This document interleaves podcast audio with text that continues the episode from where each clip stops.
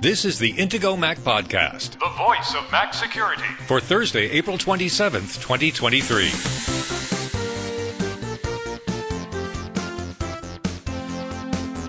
This week's Intego Mac Podcast is a special edition.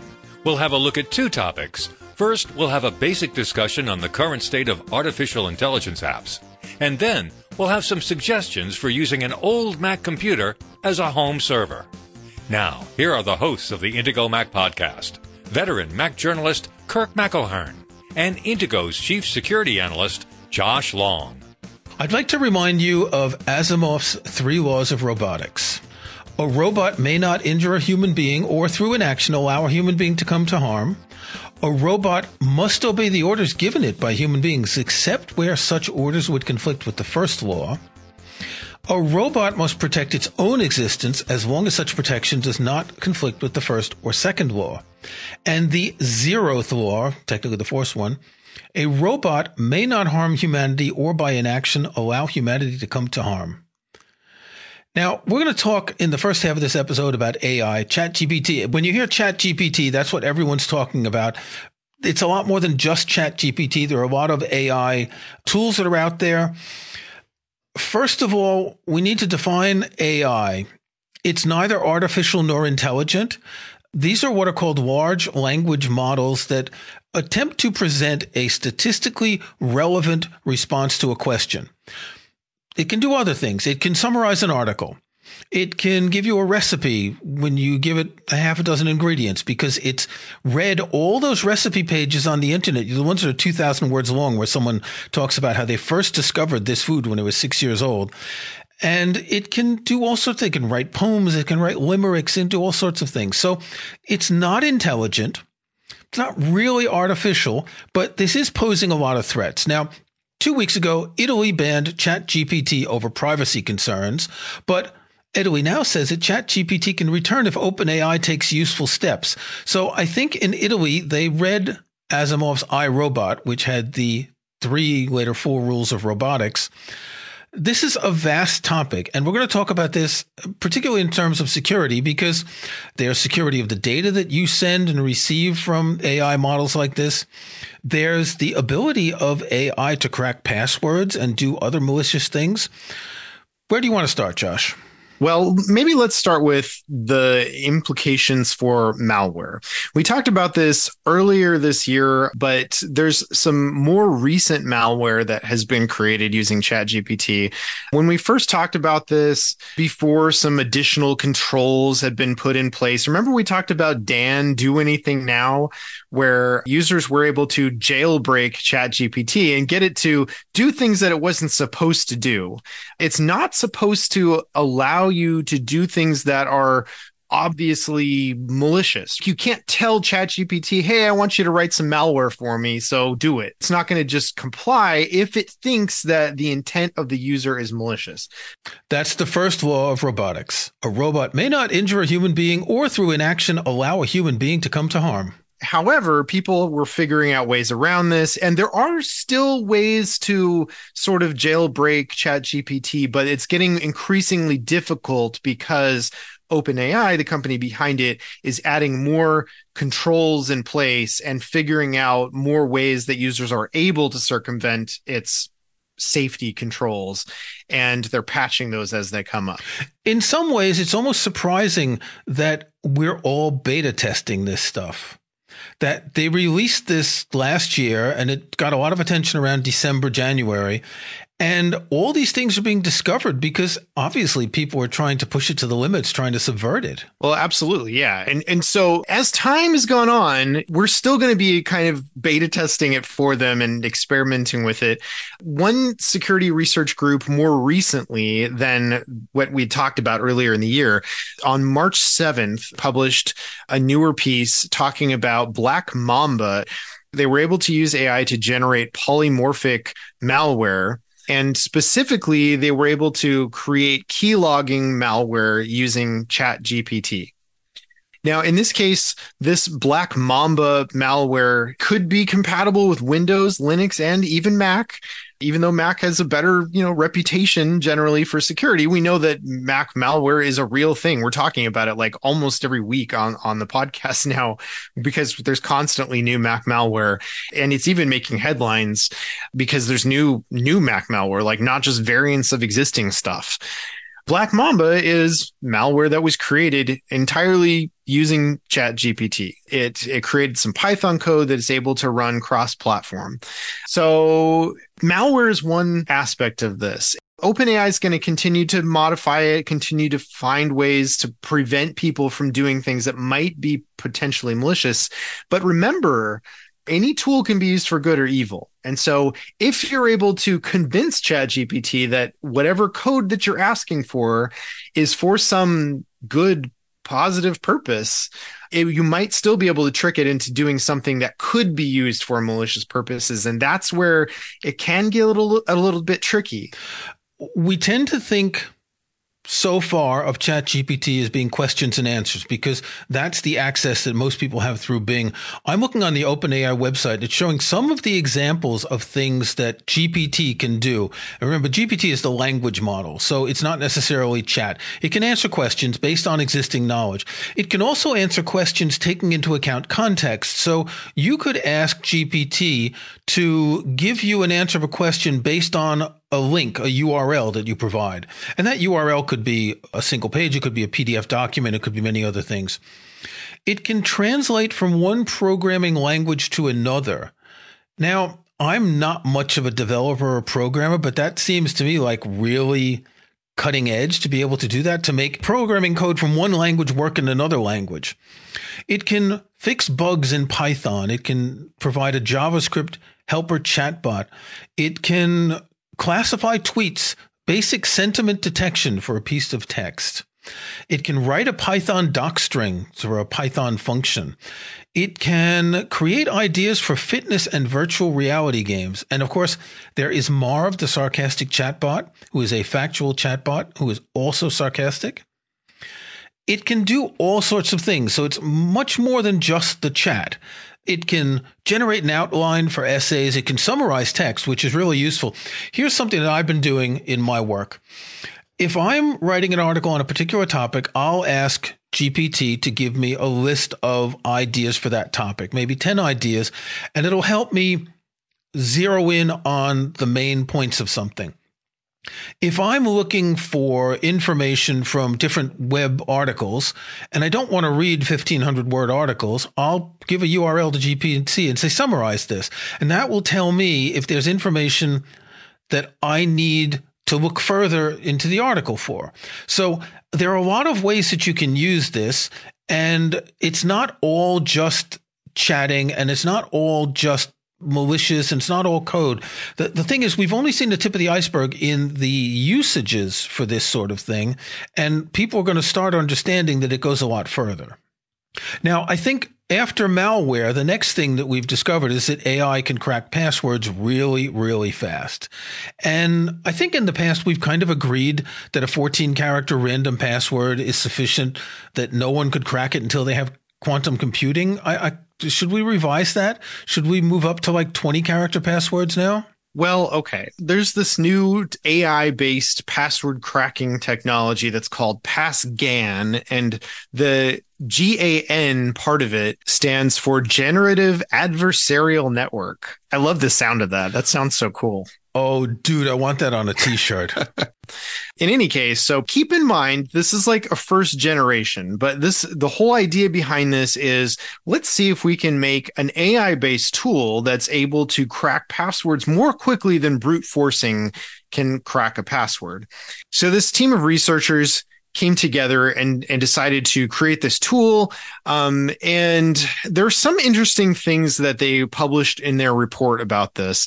They say that supposedly 51% of all common passwords were cracked in less than one minute, and 65% of all common passwords were cracked in less than an hour, 71% in less than a day, and 81% in less than a month. That sounds good, I guess, except for the all common passwords part. So if it's a common password, that means it's already in a data breach. And that means it's already going to be in dictionary based attacks anyway. So I, I don't know that those statistics are all that interesting.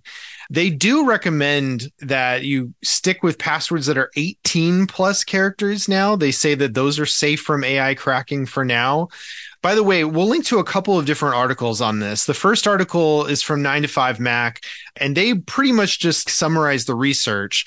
And then there's another article that we'll link to from Ars Technica, written by Dan Goodin. And his takeaway was, well, this is kind of mostly hype for now. He points out where some of the the failings were of this particular AI and of the report in general. So it's not perfect, but again, this is like a first pass. And just the fact that people are researching like how to do this and already have code that can do some of this kind of stuff is interesting. And it means that they're going to continue to evolve this technology and find better ways of cracking passwords as time goes on. He points out at the end of the article that there is one password, mom of three G8 kids. Okay, all in lowercase. I think I know what that probably is. GATE is gifted and talented education in the US. So it's probably mom of three GATE kids. Like my kids are really smart. Three GATE kids. Okay. So traditional methods, that password was cracked in minutes to hours. PassGAN would need 14 billion years to guess it.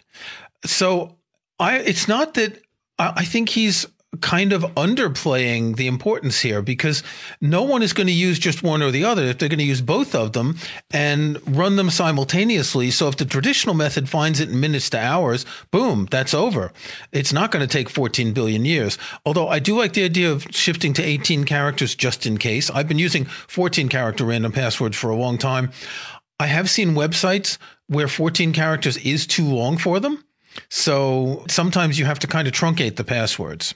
Yeah, depending on the site that I'm using is probably around like 20. Sometimes they make it a little more, a little less than that, but it does take a long time to type a 20 character pseudo randomly generated password though. what, you type it? I use my password manager to automatically fill it. Sometimes there are cases where I can't just copy from my password manager and put it into another computer or something like that. Okay, the last thing we want to talk about about AI is what about all your personal data that you give to ChatGPT.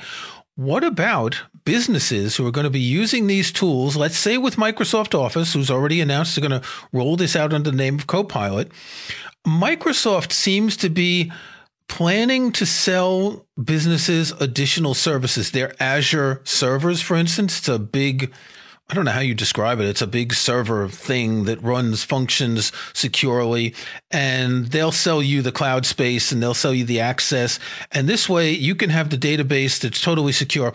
I looked up the size of the actual data. GPT-3 was about 17 gigabytes. GPT-4 is 45 gigabytes. That may sound like a lot, but for a business who's got uh, servers with multi terabyte disks, that's nothing at all. There's another tool that OpenAI makes called Whisper, which does speech to text transcription. Now, if you've noticed, we've been adding transcripts of this podcast on the Intego Mac Security blog. If you haven't noticed, you can go back and see the last eight or 10 episodes. We have transcripts and we run these through Otter, which is an online service that does a really good job. And Whisper actually is almost as good, but it doesn't have the kind of things like recognizing voices that Otter does. So the Whisper model, you can get an app called MacWhisper. I'll put a link in the show notes. It's only a few euros. It's a European app and it's about a three gigabyte download to be able to transcribe not just English, but multiple languages. So in some cases, you'll be able to use these tools on your own computer with all the data you need, and you won't need to send any data to a cloud service or enterprise implementations, they'll set up their own server to make sure this is secure. However, if you're just in Bing asking questions, don't tell Bing any secret stuff. Yeah, this is worth pointing out. I, I, don't think this is probably a big deal for most people because unless you're asking like really personal questions, you probably don't need to worry too much about this. But, you know, I, I definitely would say that anything that you would not be comfortable, let's say, posting on social media, I, I would not discuss with a chatbot.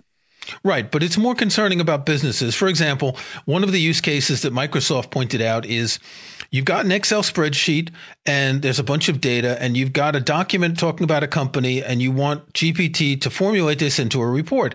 So this is data that your company hasn't announced yet that could have an effect on its share price, for example. So you want to make sure that this data is not going to the cloud where maybe someone's doing a man in the middle to collect data to find out about your company. I mean, industrial espionage is huge, right? So any company who's going to be running this stuff seriously is going to have to have their own server. Okay, we're going to talk more about AI in the future because personally I find this fascinating and these rules of robotics and all these science fiction novels I read decades ago are finally coming true.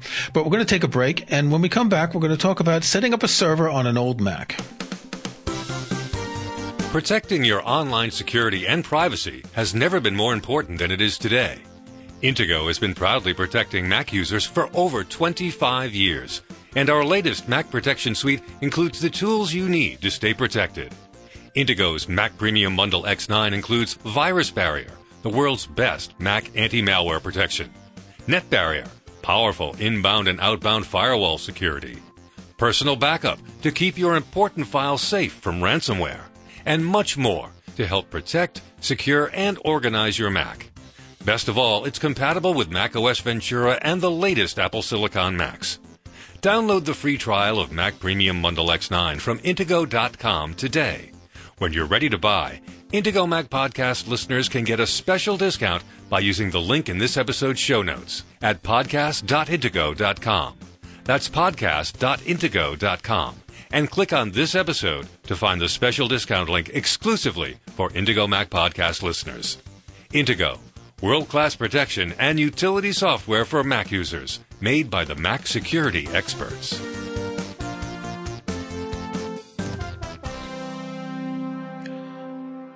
For some time now, the most popular article on the Intego Mac security blog has been how to install macOS Ventura or Monterey on unsupported Macs for security improvements. And this is initially based on Josh's 2002 iMac that was originally released with macOS 10.0 or whatever. No, I don't think it's that old. And after a while, Josh asked me to write an article about how to set up a server for an old Mac. Now, I wanted to talk about the old Mac for Josh's use case, but I also wanted to talk about doing it with a new Mac because I recently bought um, M2 Mac Mini and I wanted to replace my Synology NAS just because the Synology software is so annoying. It's like Linux had a date with Windows and, you know, ended up with a love child, that kind of thing. It's so much easier to use a Mac for a server. And so what I use the server for is time machine backup of my MacBook Air. I use it to store my Plex library and some other files. Really limited use, but it's really easy to set up a Mac as a server. So we want to talk about, first of all, doing this with an old Mac and just doing this in general. Josh, do you want to quickly give us a two minute introduction about why you're still running that old iMac that dates back from the 1950s? okay. Well, I, I like using older Macs as, as long as they're still functional, they serve a, a, a purpose. I don't necessarily want to spend thousands of dollars or even $500 to buy a new computer, right? If as long as the one that I've got is already serving its purpose very well and I don't have a specific need to upgrade, I like having that old computer be perfectly functional for for various purposes, right? So, for example, you mentioned my actually it's mid 2007 iMac that is running a current version of Mac OS. But I also have a mid 2011 iMac that I use as kind of a server as well, mostly headless. I, it just kind of sits in the corner and it serves my iTunes library. So, yes, it still has iTunes on it. so, it's got all of those videos and audio files and everything else that I've collected over the years. They're actually stored on an external hard drive attached to that iMac. And then it acts as a media server that I can access from, for example, my Apple TV or from the music app on one of my other computers. So it's very useful for that purpose. And I just haven't really felt the need to replace it. No, it's, it's a valid point because if you've got an old Mac and let's say you bought a Mac, you stopped using it and you handed it down to one of your kids and they stopped using it because they got another hand me down you can't really sell that old Mac for anything. You're not going to just keep it in the closet. So you might as well keep it running and there's things you can do. Now, as you say, one of the biggest uses is as a media storage center. A lot of people use Mac minis. A lot of people who are into audiophile music use Mac minis to store their music because it's small, it's quiet, it doesn't use a lot of power. You can run it headless, which is what I'm doing with mine. So headless means that there's no monitor connected to it. You use screen sharing to share the screen to see what it's doing, to do all the configuration, etc. You said your Mac has an external drive. And if you think about an old Mac that has an old hard drive and there's only 20 gigabytes, and that's not going to even get you two movies to store on it, you can buy a four terabyte hard drive for I want to say $100, but the hard drives have actually gone up recently. But you can put you know, multiple hard drives connected to a Mac. When we talk about servers, web servers, right? They have to handle millions of requests. They have to have memory and fast processors. When we're talking about a home server, you don't need anything. You just need memory and a processor. It's simply moving files around is all it's doing in the kind of work you're doing. Now, there is one exception to that. If you want to use Plex, so I use Plex for my media library. If you want to use Plex, the Plex app runs as a server on the server, and it does need certain levels of CPU to process the files. So if you are going to run Plex, you might want to check to see what you need to do. I don't know, 4K 5.1 files if you've been ripping the latest Blu-rays. So file sharing is the basic reason to have a home server. And as I mentioned, you can do time machine backups. So if you have multiple disks connected to the server, you set one up as a time machine disk. And in my article on the Intego Mac Security blog, I explain how to do this. And at that point, any other Mac on the network will see that disk is being available for Time Machine. So if you have some laptops and you just can't remember to plug in an external drive to back it up, that's a good way to do it. Now, if you use Intego Personal Backup, it's the same thing. You can choose a network volume as a destination for your backups and you can back up all your Macs without having to have disks connected to them. Now, you of course need to make sure that you have sufficient space to back all of those computers up too. If you have several computers that you want to all back up to the same time machine server. So that is something to keep in mind. But as you say, like if, if you're talking about a multi terabyte drive and you don't really have a ton of files on most of those computers, it shouldn't be a problem for a lot of people. You talk in this article about a lot of different use cases and, and how to set it up initially. I remember back in the day, Mac OS server used to be a thing, right? Originally, Apple had separate versions of the operating system that were server versions of the OS. I think that was all the way up until maybe Snow Leopard was the last one, or maybe was it macOS Lion, somewhere around there. I think they made the transition from having a separate server version of the operating system to having a macOS server app that you would then get from the App Store. And that was how you turned your regular consumer Mac into a server. Not only that, but the initial macOS server 10.0 cost $499 for a 10 client version. With macOS Mountain Lion, you could buy the server software for $20. And the reason was that the computers were fast enough all the server elements were built into Mac OS. And we don't mention often enough anymore that Mac OS is built on a sort of a Unix foundation. So it had all of these server tools. And when you bought this $20 server software, you were just basically buying a server app that gave you an easy way to configure these server services instead of going into the command line. And I ran this for a couple of years on an older Mac mini and it was really practical. Now in 2018, Apple started deprecating that and they warned that some of these features were going to be removed. And in fact, before we started recording, we were talking about how you used to be able to run a web server on your Mac. It had Apache web server built in. And you may remember back in the day, you had a sites folder inside your home folder. And this was to run a local web server. Now that doesn't exist anymore. A lot of these features have been removed let's face it, most people didn't need Max's servers in the past. They certainly don't need them now because most servers run in the cloud and it makes a lot more sense. But there are these useful features. Another one I want to mention is called content caching. Now, let's say you have a family with a couple of Macs, a couple of iPhones, etc., and everyone's downloading updates for all their devices. If you turn on content caching on a server or on any Mac, it doesn't have to be a specific server. The first time someone requests an update, that Mac will keep a copy of it. So the next time someone requests that update, it'll come local. It won't use your bandwidth. It won't take a long time. And this works for operating system updates, apps, films, music, anything that you get from Apple. This is probably one of the most useful features aside from the the time machine backup over the network. Content caching can be really useful especially if you have a slow internet connection and also especially if you have let's say that you have 3 people maybe you've got I don't know kids who are all using the same generation of iPhone SE, right? They're all going to need the latest iOS update when it comes out. And so if you've got content caching on on, then it just gets downloaded once to your caching server. And then automatically it becomes available to all other devices that would need to use that same iOS package for similar hardware.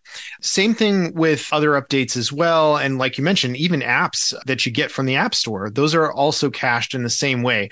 So if you've got the same apps on a bunch of devices, those will all update very quickly again, if, if you have like really fast bandwidth, if you're lucky enough to live in an area where you've got gigabit internet speeds, not not a big deal for you probably but if if you are still using DSL or really slow cable modem service or heaven forbid dial up i mean you have to have content caching there's no way you can survive without it for me it's more the ability to store files to do the time machine backup etc now there's one other feature that's really practical but might not be for everyone. Do you own a printer, Josh? I do. But mine is a network printer. I mean, of course, I'm going to get a printer that plugs into the network or is available wirelessly. But if you don't, if you've got a USB printer, this feature that you're going to talk about is pretty cool. Right. There's a feature called printer sharing, and basically you select the printer and you share it, and everyone can print it. And they'll see the printer in the print dialog when they go to print a document. Now, the reason this might be practical is maybe you've got a couple of printers, right? And you've got one cheap printer over Wi Fi, but you've got a fancy photo printer that you want to plug in so multiple people can access it. Or if you work from home, you've got a laser printer that needs to be used for work compared to a cheaper Wi-Fi printer. The reason I ask if you have a printer is so many people I know don't even own printers anymore when I have to return something to Amazon, you don't even have to print a label anymore. You can get a QR code that the postman scans with his device when he comes to pick it up from you, or that you take to the post office and you show on your phone. So you really don't even need a printer for most things. True. Yeah, it, it all depends, right? I mean, there's there's still enough use cases for me to print things out that I yeah, I still have a printer. In any case, if you've got an old Mac, it's a good idea to repurpose it. This is really good for an old laptop because it doesn't take up a lot of space. It's really good for a Mac mini. It's a little bit more complicated with an iMac. You kind of want to put this in a closet someplace because you don't want it to be in the way. Ideally, you'll connect it over Ethernet to get the fastest bandwidth. If not, if it's Wi-Fi, well, then a really old Mac's going to have slow Wi-Fi, so that could be a problem. But think about what you need. Think about what you have. I bought the latest Mac Mini because at that price, you know, it, it's a, a very usable computer. It's also a backup computer in case something goes wrong with my iMac. I only bought it with eight gigs of RAM and 256 gigs of storage because using as a server, you don't need a lot of RAM and I'm not using the internal storage. It's all on external drives. Here's a tip. Make sure you encrypt your external drives. Once you mount them, right click them in the Finder and encrypt this drive. So if anyone breaks into your house and steals the computer or the drives, then your data is at least protected. Yeah, that's really important. And that's called FileVault, by the way. Make sure to to turn that on as soon as you get your computer. I I especially recommend that you do that on your mobile computers because you definitely don't want somebody to be able to steal files off your hard drive even if they can't get into your computer. They could still potentially steal things from your drive. So definitely want to turn on FileVault as well. One more quick thing. You mentioned a little bit about how to manage that computer remotely. We talked about headless computers and, and so you don't even need a screen attached necessarily if you've turned on remote management. If you're really geeky, the other thing you can turn on is remote login, which gives you command line access so that you can do things like that as well, which is kind of fun for geeks, but not something that the average person will want to use. Okay. Until next week, Josh, stay secure. All right. Stay secure. Thanks for listening to the Intego Mac Podcast, the voice of Mac security, with your hosts Kirk McElhearn and Josh Long. To get every weekly episode, be sure to follow us in Apple Podcasts or subscribe in your favorite podcast app. And if you can, leave a rating, a like, or a review.